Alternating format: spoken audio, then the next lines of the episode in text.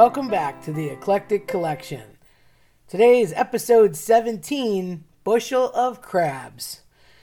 I've been on this kick about good old Brigantine, and I'm kind of going to stay on it because weather's getting nicer, so I guess it makes me think of going to the shore on the weekends, which people used to refer to as shoobies, but I never really called it that. I just called it going to the shore on the weekend.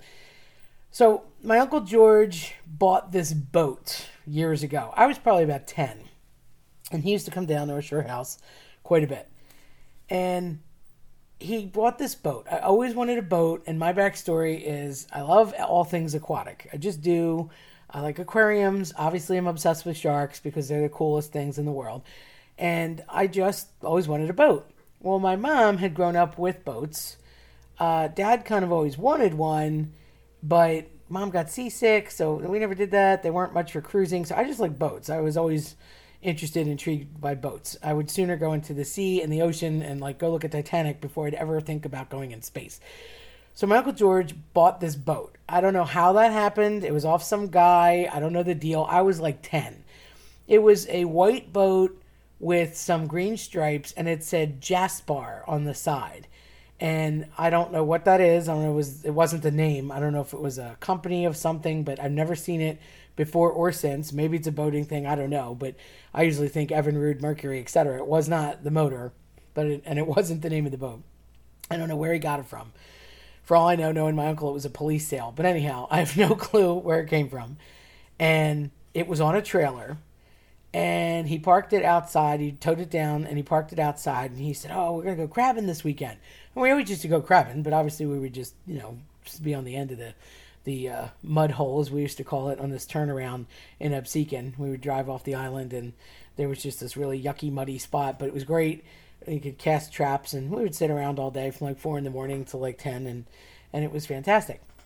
So this was making it legit crabbing. We were to actually go on a boat, so we were all excited. Prepped everything, and it was it was like a like a bow rider kind of a thing. It was uh, uh, just a little open you know, it wasn't a jet boat, but it was just a, just a little boat. It was more than a dinghy and didn't have a, a cuddy cabin or anything, but just that was that.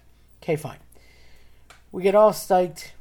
Dad's excited. Get the traps, get the bait. Get up really early, outside four o'clock in the morning. Drive down to at the time what was Vince's dock and is soon to be no more. Although I think it's going to be a private dock, and that makes me sad. And we back up. He had a little truck. It was like a Ranger, so it could barely tow this thing and he backed it up into the water. And we tried to get the boat into the water, knowing full well that none of us actually knew what we're doing. And uh, it's when we realized that all of the little rollers on the trailer were so rusted shut that it was a good chance this boat hadn't moved in centuries. It took from 4 a.m. until 7:12 a.m. just to get the boat in the water to the point where we annoyed everyone else that was trying to launch. Um, it was a bad scene. Could not get the boat in the water, couldn't get it to move, couldn't reverse it correctly. He wasn't the best driver. Finally got it lined up. Um, no, wouldn't come off. WD 40. We're digging through the truck to try and find stuff. Uh, hardware store's not open. We're trying to use water. It's a bad scene. Can't get it to even budge and we're afraid if we push it, it's just going to end up smashing into the little bit of concrete up until the water. We finally, like three hours later, get the boat into the water circa seven o'clock, and it was just me, my dad, and my uncle. Um, my brother wasn't down for some reason, but he definitely would have been helpful on this adventure. And boat gets in the water. We move the trailer and the truck. We jump in the boat, and engine doesn't start. Just doesn't start trying to pull it and pull it and pull it. Nope. Not even like, no, just nothing. Absolutely nothing. So here we go again with, you know, Ether this and WD 40 and random rags with grease are coming out. I don't know what they're doing. And I'm just sitting there like, do, do, do, really wanted to go crabbing, excited to be on a boat. Technically not even floating yet because we're about four inches from concrete. Don't know what's happening.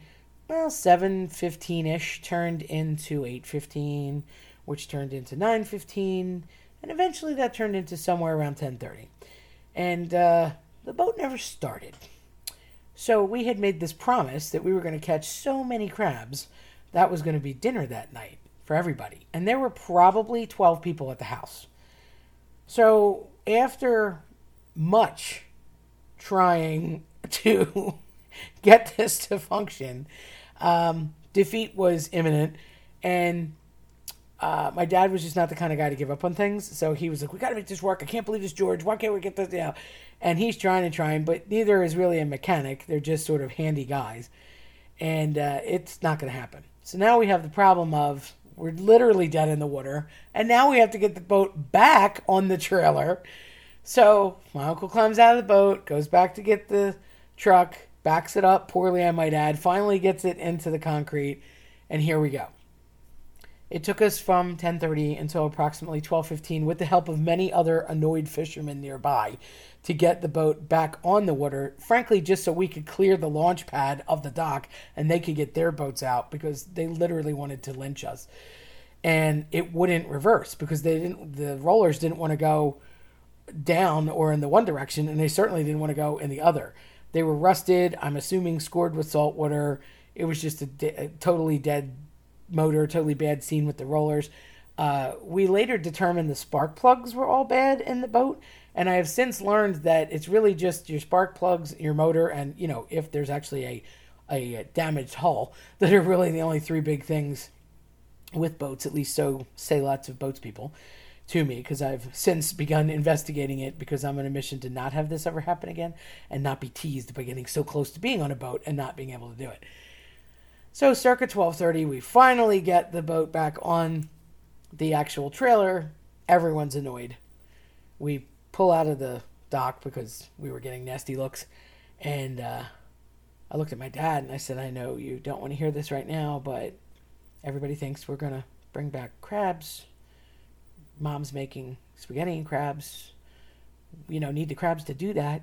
Uh, any thoughts here?" Because we're kind of late. We usually come home by 10:30, so they'll believe that we would be out later because we're on a boat. But we have nothing to show for this, so what are we gonna do? And he was like, "Yeah, that's true. We gotta go find something." So we packed everything up and drove around with this lame boat that was probably not secured on the back of the trailer. At this point, tied with like zip ties and faith and drove off the island to Absecon, where we normally go actually crabbing. And I thought we were going to go crabbing for real, which is kind of late because apparently mud digging little blue claws like to come out early in the morning or with the tide. But no, Dad actually drove to a seafood guy, found a crab stand, and bought a bushel of crabs. We took it back, brought it to the house, put the crabs out back, cleaned them, disposed of the bushel, put them in a pot and brought them inside all clean and ready to go because we take the backs off of our crabs and clean them out. Um, and then, you know, garlic oil, beer, salt, pepper kind of a thing and steam them. Um, although some people do like the innards. No thank you, I say, to mustard and creepy innards. And uh, they were sitting in the sink in the pot ready to go by the time everybody woke up, came back from the beach. They were none the wiser. And dad has passed, and so has my Uncle George. So I'm the last known survivor of this extravaganza, and I'm breaking the secret today. So if any of my family actually listens to this, they're going to know that, yes, we totally lied to you. We did not catch all those crabs. I mean, nobody bothered to count, but if they had, they would have realized that the average bushel is approximately between six and eight uh, dozen, depending on the size of the crab. And these were particularly uh, large blue claws that were peculiarly large and full of meat that would have been a little too even to to uh, catch. Uh, you know, one after another. So we did enjoy them, and uh, that was good times. But um, we never actually caught them, so we kind of cheated and brought them home. So that bushel of crabs, it was yummy, uh, and everybody thought we did a great job. But nobody actually noticed that the boat was held together with paint outside, not quite sitting correctly on the trailer, and by some miracle, it got back to his house uh, later that weekend when he left. I never saw that boat again. I never asked questions about it again. And I'm pretty sure that he doesn't talk to that guy, uh, never talk to that guy again that sold it to him after that little moment. But um, moral of the story is don't always count on a boat if you haven't checked it out of the water before. I know I've learned that lesson. And I'm really interested in getting one, and hopefully someday I will. But I keep asking questions because a lot of knowledge is never going to hurt any any situation, and I certainly don't know what I'm doing. So maybe I'll start with just getting the license. That's probably a good step one. If you like today's episode, check us out at eclecticcollectionpodcast.com or follow us on your preferred platform. I'm Terry Tenaglia. Thanks for listening.